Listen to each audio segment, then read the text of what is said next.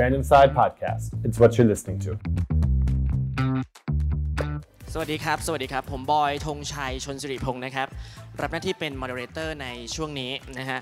ตอนเช้าเราเจอกันไปรอบนึงแล้วครับ คุยกันเรื่องของการอัพทักษะนะฮะช่วงเช้าจริงๆแล้วเนี่ยเซสชั่นทั้ง3เนี่ยเป็นเหมือนกับการปูทฤษฎีทำให้เห็นตัวอย่างในระดับที่ อาจจะยังไม่เป็นรูปธรรมในแง่ของการที่เอาผู้บริหารมามามานั่งไล่กันเลยนะฮะว่าทำอะไรกันไปบ้างในแง่ของการพัฒนาคนพัฒนาองค์กรนะฮะช่วงบ่ายวันนี้ครับอยู่กับกลุ่มมิตรผลนะฮะซึ่งมิตรผลเนี่ยเป็นบริษัทระดับ 60 ปีแล้วนะฮะแล้ว ขายน้ำตาลนะฮะเอาให้แปรรูปเป็นน้ำตาลทำไมต้องมาพูดเรื่องคนอะเดี๋ยวเราพูดกันนะฮะพาแนลนี้ชื่อว่า transformation management for sustainability คำถามคืออะไรคือ sustainability ในความหมายของมิตรผล เดี๋ยวบอยถามแน่นอนครับวันนี้อยู่กับพี่โต้ง แล้วก็พี่ยุ้ยนะครับ คุณกำพลฤทัยวณิชแล้วก็คุณกนิกาว่องกุศลกิจนะครับผม สวัสดีครับ สวัสดีทุก ๆ คนนะครับ สวัสดีครับขออนุญาตเรียกพี่โต้งนะครับแล้วก็ได้พี่เลยุ้ยยได้เลยค่ะคำถามแรกก่อนเลยฮะบอยเห็นชื่อพาแนลแล้วก็สงสัย อะไรคือ transformation management for sustainability ความยั่งยืนในความหมายของมิตรผล ในความหมายเนี้ยคืออะไรฮะมันหมายความว่าเราต้องทำตัวให้มัน eco-friendly กับสิ่งแวดล้อมอย่างเดียวไหมหรือไปถึงเรื่องคนอะไรยังไงครับ เริ่มต้นที่พี่โต้งกันเลยครับนะยุ้ยพี่ก่อนนะโอเคผมคงขออนุญาตตอบในมุมของมิตรผลก่อนแล้วกันว่าองค์กรที่จะเติบโตอย่างยั่งยืนเนี่ยมันคืออะไร ถ้าว่าไปมิตรผลปัจจุบันนี้ประมาณสัก 63 ปีแล้วเราเริ่มตั้งแต่ปี 2499 น้องบอยบอกว่าน้ำตาลแต่จริงๆ เรามีธุรกิจอื่นด้วยไม่ใช่น้ำตาลอย่างเดียวนะครับ นอกจากทำสร้างความหวานนะครับให้แล้วเนี่ยเลยมีธุรกิจอื่นๆ เช่นพลังงานนะครับเรื่องของเอทานอลแล้วก็บริษัทอื่นๆ ทีนี้กลับมาตรงเรื่องของความยั่งยืนถ้าถ้ามองไกลๆมิตรผลก็อยากจะเป็นองค์กรที่วิ่งไปอีก ถึง 120 ปี อย่างเงี้ยนะครับมาแล้ว 60เนี่ยนะมาแล้ว 60 ไปสักร้อยยี่สิบอย่างเนี้ยนะครับ แล้วก็พูดถึงในเรื่องของเรามีเหมือนเป็นปรัชญาเป็นจะเรียก motto ก็ได้ ร่วมอยู่ร่วมเจริญ คือเราสิ่งที่เราทำเนี่ยเรามองลักษณะขององค์กรเรื่องของ stakeholder แล้วอยู่ด้วยกันอย่างยั่งยืนนะครับ ไปเป็นร้อยปีนะครับ ประมาณเนี้ยครับ คือไปกันอีกร้อยปีเลยนะฮะเป็นร้อยปีโอเคทีนี้หลายคนอาจจะสงสัยว่าทำไมมิตรผลต้องขึ้นมา 2 คนนะฮะพี่โต้งเนี่ยก็คือเป็น Senior Vice President ที่ดูแลเรื่อง HR ครับเพราะฉะนั้นพัฒนาคนในองค์กรใน Inside Organization นะฮะส่วนเอ่อ พี่ยุ้ยเนี่ย outside นะฮะก็คือดูเอ่อ community relation ใช่ไหมฮะว่าเพราะจริง ๆ เวลาเราเราเราทำบริษัทแบบนี้นะเราอยู่กับเกษตรกร เราเจอหลาย ๆ คนนอกองค์กรเราก็ต้องไปช่วยกันพัฒนาคือเรียนรู้ไปด้วยกันด้วย ทีนี้คำถามแรกของบอยนะฮะอันเมื่อกี้มันน้ำจิ้มฮะ future of work ในความหมายของมิตรผลคืออะไรเราเราเราเราเห็นบทความมิตรผลมาหลายหลายเรื่องเหมือนกันที่พูดเรื่องการพัฒนาคน Gen Y สไตล์แบบ คนรุ่นใหม่อะไรพวกนี้ฮะ future of work ในความหมายของมิตรผลคืออะไรครับพี่ตงคำถามนี้เนี่ยตอบ ผมเชื่อว่าผู้ฟังคงได้ยินมาเยอะพอสมควรเกี่ยวเรื่องของอา work from home นะครับเรื่องของ hybrid workplace อะไรต่างๆนะครับผมมองว่าในแต่ละอุตสาหกรรมจะมีหน้าตาที่แตกต่างกัน ผมขออนุญาตพูดในมุมของมิตรผลละกันนะครับ คือธุรกิจของมิตรผลเนี่ยเราเป็นธุรกิจที่พูดถึง workforce เราเนี่ยร้อยเปอร์เซ็นต์เนี่ยประมาณ 8-90%เราอยู่ในภาคการผลิตนะเราผลิตนะเราปลูกอ้อยผลิตน้ำตาลนะครับแล้วก็มาทำเรื่องของของพลังงานนะครับไปทำเอทานอลแล้วก็ปุ๋ยต่อไปจะมีเรื่องของ animal feed หรือเป็นสารความหวานอื่น ๆ พวกซาลิโทอย่างเงี้ยนะครับ ทีนี้ 8 9 0เนี่ย workforce เราอยู่ในการในภาคการผลิตเนี่ยเราต้องเดินเครื่องจักร 24 ชั่วโมงเพราะฉะนั้น future work เนี่ยตรงนี้เราคงไม่เห็นหน้าตามันเปลี่ยนไปนะครับ น่าจะเป็นลักษณะที่เป็นเรื่องของ smart manufacturing เป็นเรื่องของเทคโนโลยีดิจิทัลมาเพิ่มเรื่อง effectiveness efficiency น่าจะเป็นแบบนั้นนะครับ หน้าตาไม่ได้เปลี่ยน แต่สิ่งที่เราเห็นว่าน่าจะมีโอกาสจะเปลี่ยน น่าจะเป็นในกลุ่มที่อยู่ในเรื่องของขายตลาดเรื่องของสาย support ในช่วงโควิดเนี่ยเรา work from home กันได้ร้อยเปอร์เซ็นต์ไม่ได้มีปัญหาอะไรนะครับเป็นหน้าตาของคนกลุ่มนี้ของมิตรผลในอนาคตน่าจะเป็นไฮบริดนะครับจะมีก็การทำงานที่บ้านแต่มุ่งในลักษณะเพิ่มประสิทธิภาพ หรือเป็นเรื่องของ quality of work life แบบนี้นะครับน่าจะเป็นไฮบริดในลักษณะนั้นถ้าจะเกิดขึ้นนะครับ แต่ 8-90%อย่างที่ผมเรียนให้ทราบ คงต้องอยู่กับ เครื่องจักรที่เป็นเทคโนโลยีการผลิตที่ทันสมัยมากขึ้นครับครับ ในแง่ hybrid workplace แบบที่ทำงานจันทร์ถึงศุกร์2วันอยู่ที่บ้าน 3 วันเข้าออฟฟิศเป็นไปได้ไหมครับ เป็นไปได้อืมจริง ๆ เราก็คุยเรื่องนี้อยู่เหมือนกันนะครับ แต่เรายังไม่ได้ implement จริง ๆ จัง ๆ นะครับ ก็จะเป็นสิ่งที่เรา consider อยู่ในในปัจจุบันนี้ครับครับนี่ก่อนที่จะไปพูดเรื่องทักษะการพัฒนาทักษะอืมคนในองค์กรเนี่ยนะฮะครับเอ่อพี่ยุ้ยฮะ ความยั่งยืนในแง่ที่เราต้องไปร่วมมือกับคนอื่นข้างนอกเนี่ยฮะอันนี้อันนี้เหมือนกับเป็นอีกอีกเรื่องหนึ่งที่องค์กรยุคใหม่ต้องทำนะฮะเพราะเราอยู่ในโลกที่ซับซ้อนจนทำเองคนเดียวไม่ได้ถูกต้องไหมฮะแต่มิตรผลเข้าใจว่าทำมานานแล้วแหละเพราะตัวเองต้องทำงานกับเกษตรกรกับพาร์ทเนอร์กับอะไรอย่างนี้ฮะเปลี่ยนไปเยอะไหมครับในแง่ของการยกตัวอย่างเช่น ภาคการเกษตรก็น่าจะเจอการ disrupt ของเทคโนโลยีทำแบบเดิมไม่ได้อีกต่อไปแล้ว คนเก่าคนแก่ทำแบบเดิม เอาคนใหม่มาทำแบบเดิมก็ไม่เวิร์กเรามองเรื่องพวกนี้ยังไงครับ ค่ะก็ก็อย่างที่คุณบอยบอกนะคะว่าในส่วนของความยั่งยืนในมุมมองที่เราทำงานร่วมกับเกษตรกรเนี่ยเราก็หลักๆ ก็จะเป็นชาวไร่อ้อยนะคะเพราะว่าวัตถุดิบของของเราเนี่ยหลักๆก็เป็นอ้อย แล้วก็ชาวไร่อ้อยเนี่ยเป็นซัพพลายเออร์ที่ใหญ่มากของเราอะนะคะคือถ้าเราไม่ไม่ทำให้เขายั่งยืนเนี่ยธุรกิจของเรามันก็ไม่สามารถดำเนินต่อไปได้อย่างยั่งยืนนะคะนี่อยาจจะขอเล่าเรื่อง การดูแลชาวไร่อ้อยของเรานิดนึงอะนะคะว่าตอนนี้เรามีโรงงานอยู่ 7 โรงงานในประเทศไทยนะคะมี 2 ที่อยู่ที่ภาคกลาง แล้วก็อีก 5 โรงงานอยู่ทางภาคอีสาน มีชาวไร่อ้อยเนี่ยประมาณ 36,000 กว่าครัวเรือนนะคะโทษนะฮะนั่นชาวไร่อ้อยเหรอครับใช่ค่ะเดี๋ยวเราจะเราจะอธิบายว่าทำไมชาวไร่อ้อยของเราดูทันสมัยนะคะแต่เดี๋ยวยุ้ยจะจะเล่านิดนึงว่าชาวไร่อ้อยเราก็จะมีอ่า แบ่งเป็น SML เหมือนกันนะคะ เป็นไซส์ของชาวไร่นะคะ จะเป็นรายเล็ก รายกลาง แล้วก็รายใหญ่ ส่วนใหญ่เนี่ยก็อย่างที่เราทราบว่าเราเป็นประเทศชาอ่าชาวไร่ของเราเนี่ยก็จะเป็นรายเล็กนะคะประมาณ 80%เนี่ยก็ยังเป็นรายเล็กก็มีพื้นที่อ้อยเนี่ยไม่ถึง 50 ไร่ แต่ว่าพวกที่เป็นรายใหญ่เนี่ยเขาก็จะมีปริมาณอ้อยค่อนข้างมาก ก็จะมีพื้นที่เกิน 250 ไร่นะคะถามว่า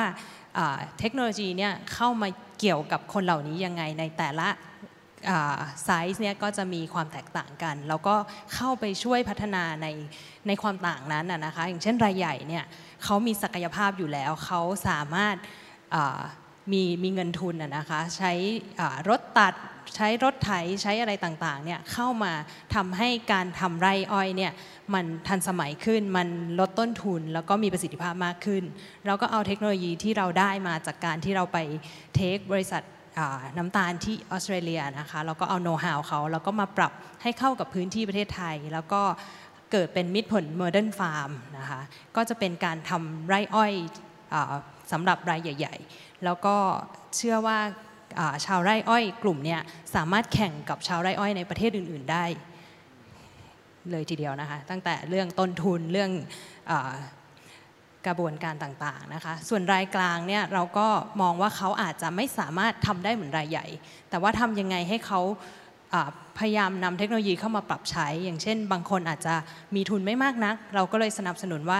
ถ้าอย่างนั้นคนหนึงลองมีรถตัด อีกคนหนึ่งมีรถไถ และอีกคนหนึ่งมีรถกล่อง คือให้เขามีคนละส่วน แต่ว่ารวมกลุ่มกัน แล้วก็ทำของพื้นที่แต่ละคน แล้วก็พยายาม utilize เครื่องจักร พอมันมีเวลาเหลือก็ไปรับจ้างทำของคนอื่นต่ออะไรเงี้ยค่ะก็คือเกิดการรวมกลุ่มให้เขาให้เขาพัฒนาไปอีกระดับหนึ่งส่วนรายเล็กเนี่ยเราก็ไม่ทิ้งนะคะเราก็มองว่าเขาอาจจะยังไม่มีกำลัง แต่ว่าถ้าเขารวมพื้นที่กันให้มันเป็นแปลงใหญ่ขึ้นเนี่ยเขาสามารถไปจ้างรายกลางเนี่ยค่ะมาทำในพื้นที่เขา แต่ถ้าเขามีพื้นที่ที่มีขนาดประมาณหนึ่งเนี่ยเขาก็จะได้ลดต้นทุนลง ทีนี้พอพูดเรื่องคนฮะโดยเฉพาะรายเล็กบอยคิดว่าน่าจะเจอปัญหาอยู่ ร้อยพ่อพันแม่ เจอคนเยอะมากมาย มีคนที่ไม่อยากปรับไม่อยากเปลี่ยนฉันอยากทำเหมือนเดิมเนี่ยฮะต้องเจอปัญหาแหละทำยังไงฮะก็จริงๆมีเยอะนะคะก็อย่างอย่างที่เราทำดูแลชาวไร่อ้อยมาเนี่ยทั้งทั้งสามไซส์เลยนะคะก็จะมีคนที่เป็น early adapter หรือว่าจะเป็นคนที่ฉันยังไม่อยากเปลี่ยน แต่ว่าวิธีที่ทำให้เขาเปลี่ยนได้ก็คือเราต้องหาคน ถ้าภาษาภาษายุ้ยเขาเรียกว่าหัวไวใจสู้นะคะ ก็คือ early adopter เนี่ยนะคะเขาก็จะมาก่อนเปลี่ยนก่อน แล้วพอมันเห็นผลเนี่ยที่เหลือเขาก็จะตามมา เราก็ทยอย เพราะว่าอันนี้เราทำมาเป็น 10 ปีแล้วนะคะก็ก็มีการเปลี่ยนแปลงค่อนข้างเยอะการตอนนี้ก็มีการนำเครื่องจักรเข้ามาใช้ในในการทำไร่อ้อยมากขึ้นเรื่อยๆนะคะซึ่งก็ work อันนี้คือจัดการกับ เรื่องคนที่มันไปกระทบต่อ business model แล้วก็นำเอาเทคโนโลยีมาใช้กับคนภายนอกองค์กร ทีนี้คนภายในฮะ เมื่อกี้บอกว่า work from home 100%ทำงานโอ้บริษัทระดับหลายๆ 10 ปีเวลาทำงานจากที่บ้านครั้งแรกบอยเชื่อว่าตนกอะ่ะคือไม่แน่ใจสิว่าเราทำยังไง อันนี้บอยมีประมาณ 3คำถามแทรกซ้อนอยู่ในคำพูดของบอยเนี่ยนะฮะ เป็นพิธีกรชนิดที่ถามคำถามแล้วลงไม่ได้คำถามที่หนึ่งคือ จังหวะแรกที่ทำ work from home เนี่ยฮะ รับมือกับมันยังไงกับความกับความใหม่ เพราะบอยไม่เชื่อว่ามิตรผลเคยทำมาก่อนหน้าโควิดแน่ๆในเรื่องที่หนึ่งเรื่องที่สองก็คือว่า แล้วพอทำเสร็จแล้วเนี่ยฮะตอนเนี้ยมันเป็นยุค post covid ล้วประเมินสิ่งนั้น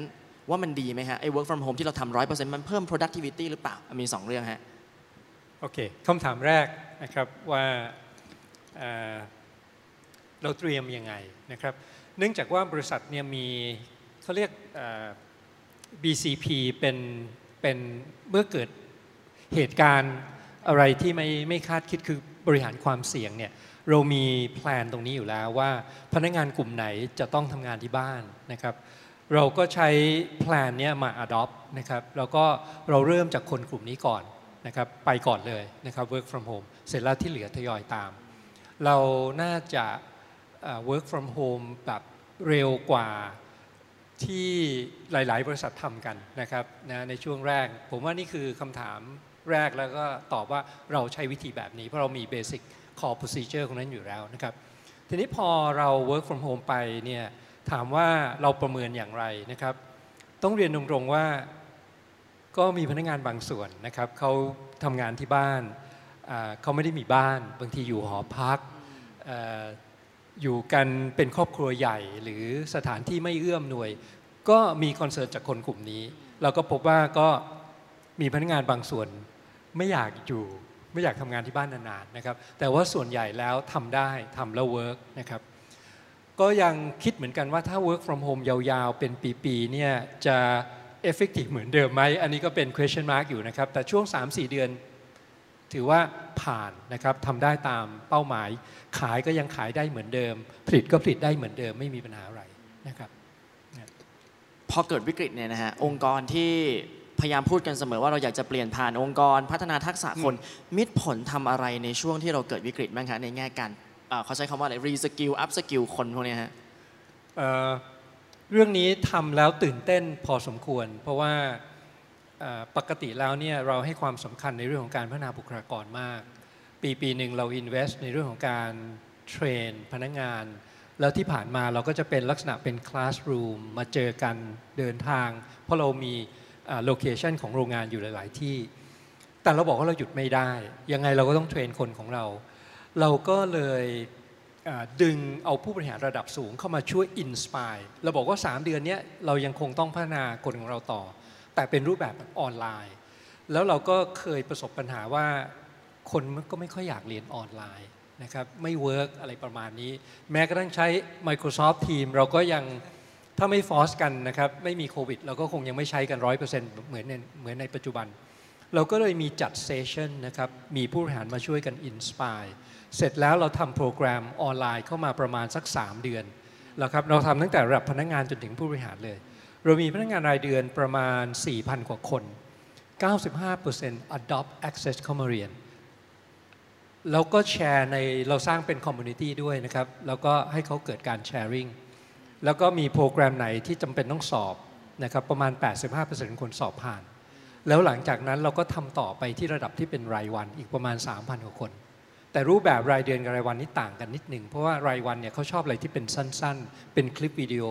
เราก็จะจัดเป็นหมวดหมู่ เช่นเรื่องของ safety เรื่องของเอ่อทักษะชีวิต การบริหารเงิน เพราะคนกลุ่มนี้มี issue เรื่องเงินค่อนข้างเยอะเรื่องของดิจิทัลเบื้องต้นนะครับเรามีคลิปของผู้บริหารส่งต่อให้เขาเข้าใจในเรื่องของเอ่อวัฒนธรรมองค์กร เป็นคลิปสั้นๆ 3,700 คน 96-97% access เข้ามาเรียน แค่เราใส่อ่า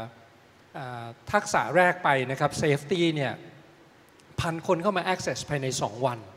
อะไรเป็นคีย์ครับ เราบังคับกอไก่เราบังคับไม่มีขอไข่เขาวิตกกังวลไม่ขอมีควายเขาอยากพัฒนาตัวเอง หรือว่าเขาว่างเพราะโควิด ผมว่าเอ่อ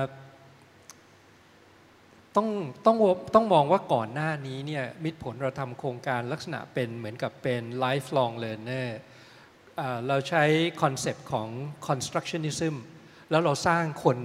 ไว้พอสมควร ผมคิดว่านั่นน่าจะส่งต่อมาเหมือนกันว่าคนของเราเนี่ยชอบเรียนรักที่จะเรียนรักที่จะพัฒนาตัวเอง แล้วก็ผมว่าโควิดอาจจะมาช่วย drive เหมือนกันว่า no choice อยู่ต้องเรียนด้วยวิธีนี้อย่างเงี้ยนะครับ ก็ประสบความสำเร็จ ผู้บริหารระดับสูงยังตกใจเหมือนกันว่าโอ้โหตัวเลขขึ้นมาได้ขนาดนี้นะครับ นี่คือสิ่งที่เราเห็นแล้วทำให้เรามองว่าจากนี้ไปเนี่ยเราจะทำแพลตฟอร์ม 24 ชั่วโมงอ่าเรียนรู้ได้ตลอดเวลาใส่เข้ามาแล้วก็ใส่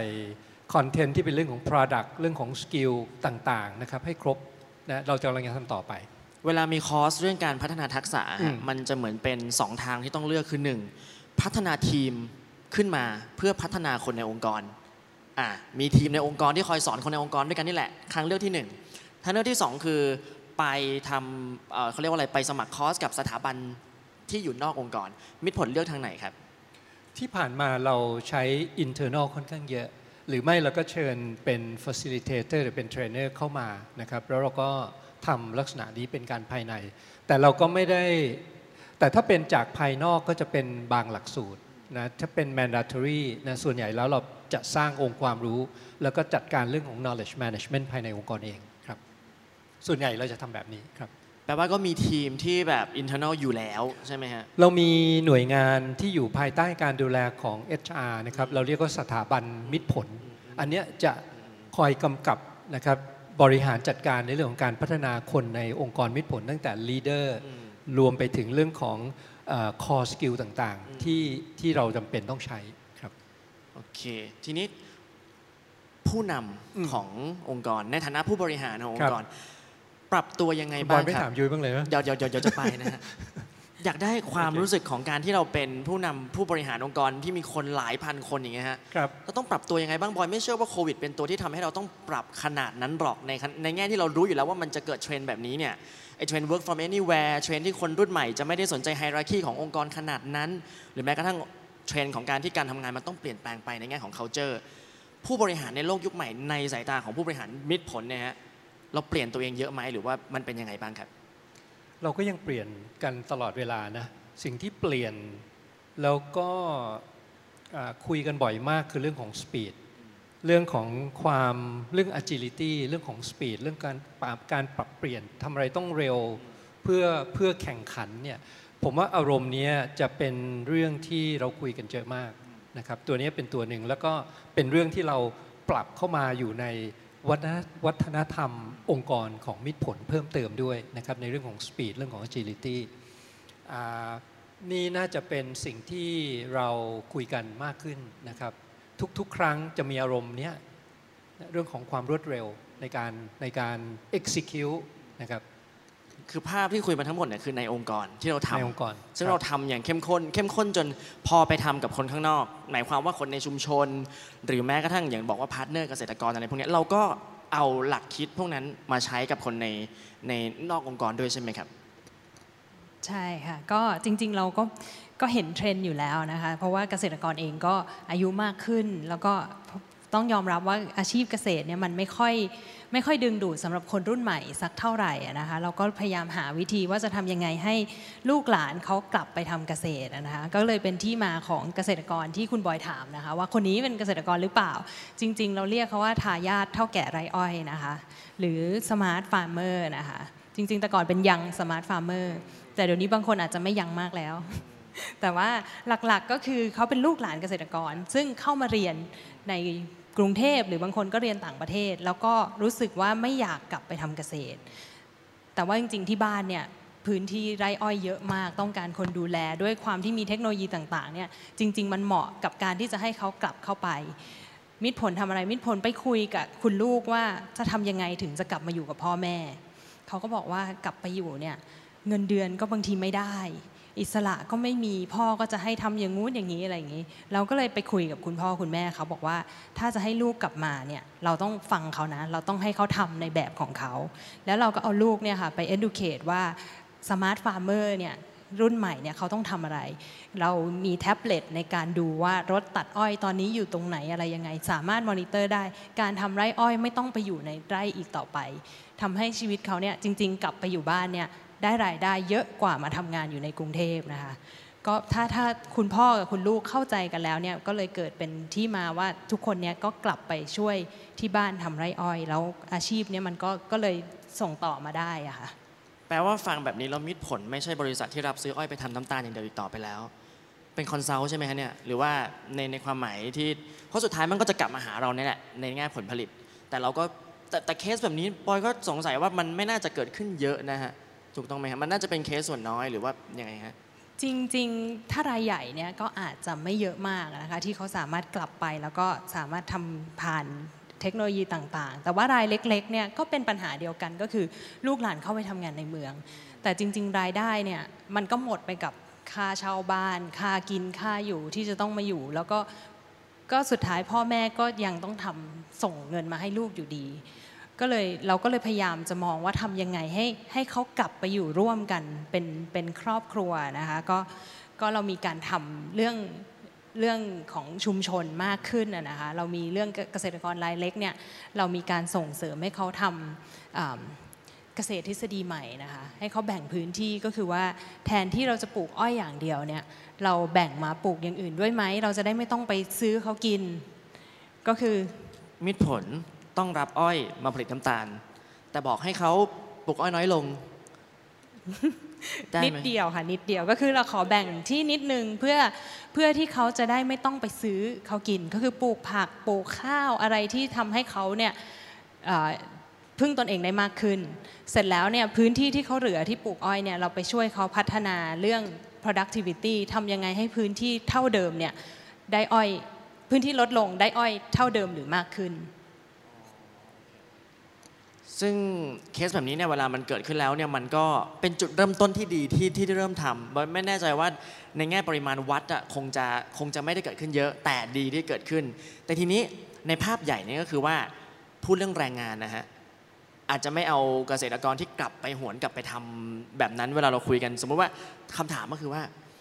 แล้วพนักงานที่จะมา สมัครงานกับมิตรผลไม่ไม่ไม่ไม่ใช่คนที่กลับไปทำในแง่ของการที่สืบสารธุรกิจต่อโดยเอาเทคโนโลยีมาช่วยเนี่ยนะฮะพนักงานแบบไหนที่มิตรผลจะรับเข้าทำงาน พนักงานแบบไหนฮะคุณคุณกำพลต้องย้อนกลับไปตัววัฒนธรรมของมิตรผลที่เราทัชอัพปรับให้มันทันสมัยมากขึ้น แล้วก็ในในโลกปัจจุบันนะครับคือ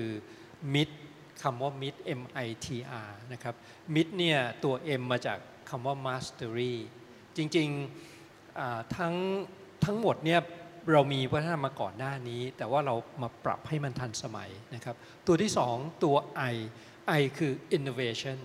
จริงเราทำเรื่อง innovation มา 20 ปีแล้ว เราจัดประกวด innovation มาจนถึงปีนี้เป็นปีที่ 19 เราทำต่อเนื่องนะครับ เพราะเรามีความเชื่อในเรื่องของเขาเรียก competitiveness คือเราเก่งอะไรนะครับ ความสามารถในการที่เราจะแข่งขันมันคืออะไรนะครับ ตัวถัดมาคือตัว T คือ trustworthiness คือเรื่องของคือถ้าในวงในวงการธุรกิจเนี่ยถ้าดีลกับมิตรผลเนี่ยจะคิดว่าเชื่อถือได้คืออยู่มั่นใจนะครับเป็นอะไรที่เชื่อถือได้ แล้วเราก็ ensure เรื่องของ integrity นะครับเรื่องของการการทำงานด้วยความซื่อตรงนะครับแล้วก็มีจริยธรรม ตัวสุดท้ายคือตัวใหม่คือ resilient อ่าอันนี้คือที่เราเราเติมขึ้นมา เพราะว่าในโลกของการเปลี่ยนแปลงเนี่ยเราต้องทำอะไรเร็วขึ้น เราต้องทำเยอะขึ้น เราต้องปรับตัว เพราะฉะนั้นบางครั้งเราเจออุปสรรคเราจะย่อท้อไม่ได้ เราต้องลุกขึ้นมาให้เร็วนะครับ นี่คือตัวสุดท้ายที่เราใส่เข้ามาดังนั้นถ้าเราจะหาคนเนี่ยเราจะใช้ตัว culture เนี่ยนะครับเป็นส่วนหนึ่งของการ interview ด้วย เราก็จะค้นหาในบาง element ที่สำคัญ ก็จะเจาะลึกไป เพราะวิธีการสัมภาษณ์นี่ก็คือว่ามันเป็นความเชื่อว่า ถ้าอยู่เคยทำซ้ำๆแล้วอยู่ทำสำเร็จมาในอดีต แล้วถ้าเกิดว่าเราค้นพบตรงนั้นเจอ เราก็พิจิตว่าเขาจะสำเร็จได้นะครับในอันนี้คือวิธีการสัมภาษณ์เพราะฉะนั้นเราจะใช้ตัว Mid Beyond เนี่ยเป็นเป็นเบสไลน์ประกบนอกเหนือจากเรื่องของประสบการณ์ที่เราต้องการจะได้นะครับจากงานนั้นๆครับแล้วแต่นะครับจ็อบคืออะไรครับ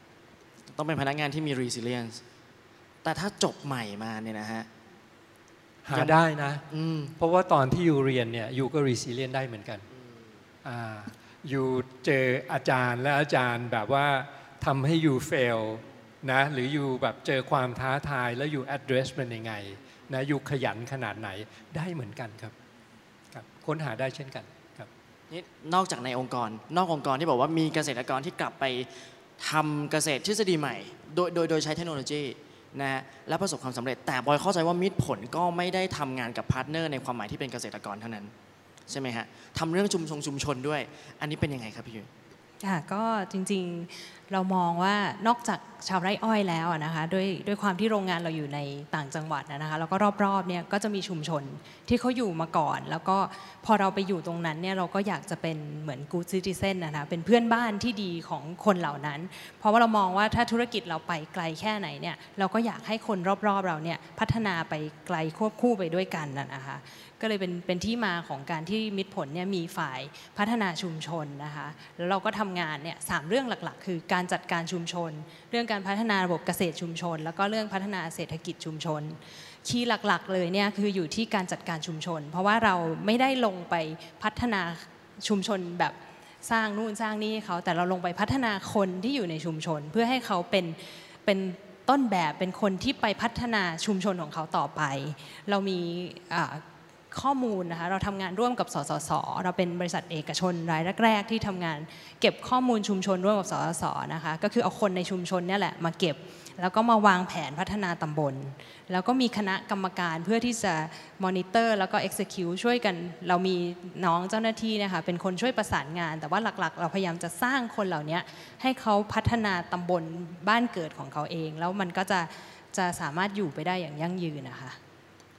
คือที่ชื่อ panel ว่า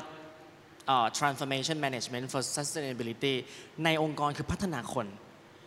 เรามีพูดเรื่องเทคโนโลยีที่เปลี่ยนแปลงไปบ้างไหมครับ คือเรื่องคนสำคัญมาก ๆ เรื่องภายนอกองค์กรเวลาไปทำงานกับ partner ก็พูดเรื่องคน และพูดเรื่องคนที่ทำงานในเชิงแบบ community ทีนี้เทคโนโลยีมันเปลี่ยนแปลงไปเยอะไหมครับเรามิตรผลเราต้องการจะเป็นผู้เล่นระดับโลก บอยเข้าใจถูกไหมฮะคำถามก็คือว่า ในแง่เทคโนโลยีเราก็ตามโลกทันใช่ไหมฮะไม่ใช่แค่พัฒนาคนอย่างเดียวถ้าพูดถึงการผลิตก็ทัน โรงงานเราตั้งแต่สัก 40 ปีที่แล้วนะจนโรงงานใหม่ที่เราสร้างล่าสุดที่อำนาจเจริญเนี่ยเทคโนโลยีในการผลิตก็ทันสมัยมากขึ้น แตกต่างจากเดิมนั้นคนของเราเนี่ยเราทำเรื่องของ multi skill เราเคยใช้คนแล้วก็ structure การทำงานแบบหนึ่งไปโรงงานใหม่ที่อำนาจเจริญเนี่ย เราใช้ระบบที่เราเรียกว่า ship lead นั่นหมายความว่าเขามีความสามารถในการผลิตน้ำตาลมันจะมีหีบต้มเคี่ยวปั่นที่เราเรียกกันนะครับเพราะฉะนั้นคนที่ทำงานเนี่ยอยู่ต้องรู้ทุกๆสกิลนะครับแล้ว operate พร้อมกัน 24 ชั่วโมง ถ้าเทียบกับโรงงานดั้งเดิมเนี่ยเขาจะรู้ต้มก็ต้มอย่างเดียวนะครับมาตลอดชีวิตเคี่ยวก็เคี่ยวอย่างเดียว แต่ตอนนี้ไม่เราต้องวิ่งแบบนี้ครับเป็น multi skill นะแล้วเราก็พยายามจะ transform โรงงานที่เหลือในรูปแบบเดียวกันครับจะเป็น multi skill ครับ ทีนี้อาจจะเป็นคำถามท้ายๆฮะอืมองค์กรใหญ่ระดับ 4,000 กว่าคนอยู่มา 60 กว่าปี คิดเรื่องคนไปจนถึงขั้นไหนครับ คือ radic เอ่อใช้คำว่าอะไร แบบสุดๆเลยอะไปได้แค่ไหนครับ อันนี้เป็นคำถามที่อาจจะทิ้งท้ายไว้นะฮะว่าถ้าองค์กรใหญ่ขนาดนี้อยู่มาหลายสิบปีขนาดนี้ยังเปลี่ยนแปลงไปได้ถึงขนาดนั้น เช่นบอยไม่แน่ใจสิว่าจะถึงวันที่เอ่อทำเหมือนกับเอ่อไม่ต้องมีตอกบัตรได้ไหมอันนี้สมมุตินะฮะ ทำ hybrid workplace ไปจนถึงขั้นนั้นกันได้ไหมครับ ในแง่วิถีการทำงานไปได้ถึงแค่ไหนครับคุณกมลตอบน้องบอยยากจริง อย่างที่เรียนตั้งแต่ต้นว่าถ้าเป็นการผลิตนะจริง ๆ การไม่ตอกบัตรนี่เป็นเรื่องปกติเราใช้finger scan นะครับต่อไปอาจจะใช้ม่านตาก็ได้นะครับ แต่ก็ยังต้องเข้ามาทำงาน แต่ว่าเราจะใช้คนน้อยลง เพราะคนเราต้องมี skill เป็น multi-skill productivity จะดีขึ้นนะครับ โรงงาน ตั้งแต่สร้างมาเคยใช้คน 500 ตอนนี้เหลือ 300ทำเหมือนกันคือ มันจะใช้คนน้อยลงไปเรื่อยๆนะครับเพราะฉะนั้นในภาพใหญ่เนี่ยผมคิดว่าในอารมณ์ของการผลิตมันน่าจะเป็นอย่างนี้อยู่ แต่ถ้าเป็น marketing and sales เพราะตอนนี้เรากำลังคือเนื่องจากเรามีธุรกิจอยู่ที่ออสเตรเลีย เรามีธุรกิจอยู่ที่อินโดนีอินโดนีเซีย เรามีธุรกิจอยู่ที่จีน แต่ละ operation ก็ใหญ่ ๆ หมดเลยนะครับ เรากำลังเป็นลักษณะเป็น trading เป็น regional sourcing นะครับรูปแบบเราจะเป็นแบบนั้น เพราะฉะนั้น work from anywhere นะครับลักษณะที่เป็น hybrid workplace เนี่ยอ่าโครงสร้างการทำงานแบบนี้ธุรกิจลักษณะนี้ค่อนข้างจะรองรับ แล้วก็น่าจะเกิดขึ้นค่อนข้างแน่นอน ซึ่งมิตรผลจะไม่รอให้คนอื่นทำก่อนแล้วไปตามเราจะบุกเบิกไปก่อน ครับครับใช่โอเคใช่ขอปิดด้วยคุณยุ้ยนะฮะ นั่นคือภาพในองค์กรที่ยังไงวันหนึ่งเราก็ปฏิเสธไม่ได้แล้วเราต้องไป และในในฐานะองค์กรใหญ่รอให้คนอื่นทำก่อนแล้วจะไปตามเนี่ยไม่ได้ ในแง่ของการทำงานกับคนนอกองค์กร สิ่งที่เป็น future of การร่วมมือกับคนนอกองค์กรเนี่ยฮะคืออะไรคือจะต้องไปในหลากหลายอุตสาหกรรมมากกว่านี้ หรือว่ามันมันจะเป็นแนวไหนครับคุณยุ้ย คือจริงๆ อย่างที่บอกนะคะว่าแบบวัตถุประสงค์หลักของการที่เราทำงานร่วมกับชุมชนเนี่ยเราก็โฟกัสหลักๆ ก็จะเป็นชุมชนรอบๆ โรงงาน เพื่อที่ให้เขาเนี่ยมีคุณภาพชีวิตที่ดีขึ้น ถามว่าถ้ามองยาวๆเนี่ยเรื่องเรื่องที่เราพยายามจะพัฒนาคนในตำบลเนี่ยอีกหน่อยเรามองว่าเขาสามารถดูแลตัวเองได้ แล้วก็ดูแลกันและกันได้ แล้วถ้าถ้าเพราะว่าจริงๆในในรอบๆ แต่ละโรงงานของเราเนี่ยมันมีหลายหลายชุมชนหลายตำบลอะนะคะเราก็มองว่าถ้าพื้นที่ไหนที่เขาแข็งแกร่งเป็นชุมชนที่เข้มแข็งพอดูแลตัวเองได้เนี่ยเขาสามารถวางแผนทำทุกอย่างเอง โดยที่เราไม่ต้องเข้าไปช่วยหนุนเสริมมากนักเนี่ยเราก็จะขยับไปขยายไปพื้นที่อื่น ๆ ได้อีกนะคะ ก็อันนี้จะเป็นมุมหนึ่งแล้วก็อย่างขอเชื่อมกับทางพี่โต้งนิดนึงนะคะว่าในในขณะที่เราพยายามพัฒนาคนให้มี productivity มีความสามารถสกิลต่างๆเนี่ยเราก็จะมี soft side ที่เราเข้ามาเชื่อมก็คือตัวเรามีโครงการมิตรอาสานะคะเราพยายามเอาคนที่อยู่ในโรงงานเนี่ยมาทำงานสาธารณประโยชน์ร่วมกับชุมชน เราเอาโรงงานเนี่ยมี พนักงานเก่งหลายเรื่องนะคะมีพนักงานบัญชีพนักงานอะไรต่างๆ เอาลงมาสอนหนังสือน้องๆ ที่อยู่ในโรงเรียนรอบๆ โรงงาน เราพยายามจะเชื่อมว่าเขาเนี่ยไม่ไม่แค่พัฒนาในฝั่งของ hard side แต่ว่าฝั่ง soft side เนี่ยก็น่าจะพัฒนาไปด้วยกัน แล้วก็ยุ้ยว่าตรงเนี้ยมันจะทำให้ให้ทั้งโรงงานแล้วก็ทั้ง community เนี่ยมันพัฒนาไปด้วยกันอย่างยั่งยืนได้ค่ะบอยเดี๋ยวพี่เสริมเรื่องหนึ่งพี่คิดว่าน่าสนใจ เวลาที่บอยถามในลักษณะว่าเราจะไปถึงไหนนะครับ เรื่องหนึ่งที่มิตรผลทำแล้วก็ทำอาจจะบอกแบบเงียบๆก็ได้คือเรื่องการศึกษาเรื่องของการศึกษาอ่าในเรื่องของ partnership school ที่มิตรผลเข้ามาช่วยสนับสนุนอยู่เนี่ยในนั้นจะมีหนึ่งวิทยาลัยนะครับซึ่งอยู่ที่ภูเวียงที่ขอนแก่นนะครับเราโคกับวิทยาลัยกวางซีที่ประเทศจีน เพราะเรามีเรียกว่าทำงานร่วมกับทางจีนมาเป็นระยะเวลานาน เรามองว่าวิทยาลัยแห่งนี้เนี่ยจะเป็นวิทยาลัยต้นแบบที่สอนในเรื่องของไม่ใช่การผลิตน้ำตาล เป็นเรื่องของ precision farming เป็นเรื่องของ robotic AI แล้วเราต้องการ supply ให้คนที่มาเรียนที่เนี่ย supply เข้ากับอุตสาหกรรมที่เกี่ยวเนื่องกับน้ำตาลของประเทศไทย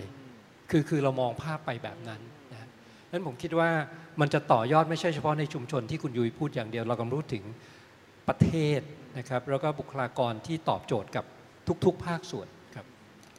และทั้งหมดนี้ก็คือมิตรผลกรุ๊ปนะครับ ซึ่งตอบโจทย์คำถามแรกที่เราบอกไว้แหละว่าความยั่งยืนเนี่ยแน่นอนหนึ่งในนั้นภาภาพความยั่งยืนที่ไปกันกับ Future of Work ก็คือการพัฒนาคน แต่จะพัฒนาคนยังไงให้เกิดความยั่งยืนในแง่ environment ไปจนถึงเรื่องการศึกษา และทั้งหมดนั้นก็จะไปตอบโจทย์นี่เป็นภาพอีกภาพหนึ่งที่เป็น Future of Work จริง ๆ แล้วก็ ทำให้เราเห็นว่าความยั่งยืนมันไม่ได้จำกัดแค่ในองค์กร เวลาพูดเนี่ยไม่ใช่แค่ว่าทำยังไงให้องค์กรรุ่งเรืองชุมชนประเทศ อันนั้นเป็นภาพใหญ่ที่มิตรผลกำลังทำแล้วก็จับตาเราดูกันต่อไปนะครับสำหรับวันนี้ก็เรียกร่วมอยู่ร่วมเจริญอาขอบคุณมากครับพี่โต้งพี่ยุ้ยขอบคุณครับขอบคุณค่ะขอบคุณครับ